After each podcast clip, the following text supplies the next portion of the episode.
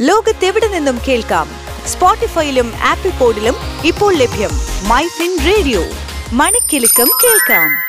Info ടോക്കിലേക്ക് സ്വാഗതം. ഞാൻ അനേന സതീഷ്. MyFin radio Infotalk.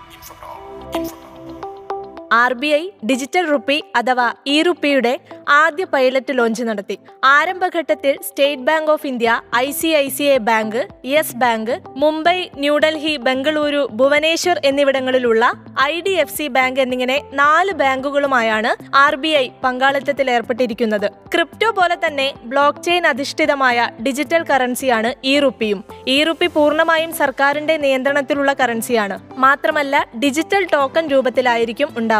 അൻപത് പൈസ മുതൽ രണ്ടായിരം രൂപയുടെ വരെ ഇ റുപ്പി സജ്ജീകരിച്ചിട്ടുണ്ട്. നിലവിൽ ലഭിക്കുന്ന പ്രിന്റഡ് നോട്ടുകളുടെയും കോയിനുകളുടെയും അതേ മൂല്യമുള്ള ഡിജിറ്റൽ കറൻസികൾ തന്നെയാണ് ഇ റുപ്പിയായി ക്രിയേറ്റ് ചെയ്തിരിക്കുന്നതും. ആർ ബി ഐയുടെ സാമ്പത്തിക നിയമം അനുസരിച്ചാണ് ഇ റുപ്പി സൃഷ്ടിച്ചിരിക്കുന്നത്. അതുകൊണ്ട് തന്നെ കേന്ദ്ര ബാങ്കിന്റെ ബാലൻസ് ഷീറ്റിൽ മാത്രമായിരിക്കും ഇത് ബാധ്യതയായി രേഖപ്പെടുത്തുക. സർക്കാർ ഇറക്കുന്നത് കൊണ്ട് തന്നെ ഇ റുപ്പി ഒരു ലീഗൽ ടെൻഡറാണ്. ഇ റുപ്പിയുടെ വിതരണം നടക്കുന്നത് ഇടനിലക്കാരായ ബാങ്കുകൾ മുഖേനയായിരിക്കും. അതായത് ബാങ്കുകൾ വഴി ഇ റുപ്പി നോട്ട് രൂപത്തിലേക്ക് മാറ്റാൻ വളരെ എളുപ്പമാണ്. ഇ റുപ്പി കൈവശം വെക്കുന്നതിനായി പ്രത്യേകം ബാങ്ക് അക്കൗണ്ടിന്റെ ഒന്നും ആവശ്യമില്ല.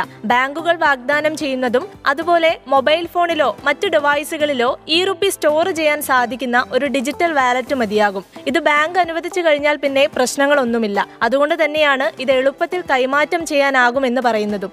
ഇടപാടുകളിൽ കൃത്യതയും വേഗതയും ഉറപ്പാക്കാനും വിദേശത്തേക്ക് പണം അയക്കുമ്പോൾ ട്രാൻസാക്ഷൻ ചെലവ് ലാഭിക്കാനുമൊക്കെ ഈ റുപ്പി സഹായകമാകും. മാത്രമല്ല വലിയ തുക ട്രാൻസ്ഫർ ചെയ്യുമ്പോൾ വരുന്ന അമിത ചെലവുകളും കുറയ്ക്കാം.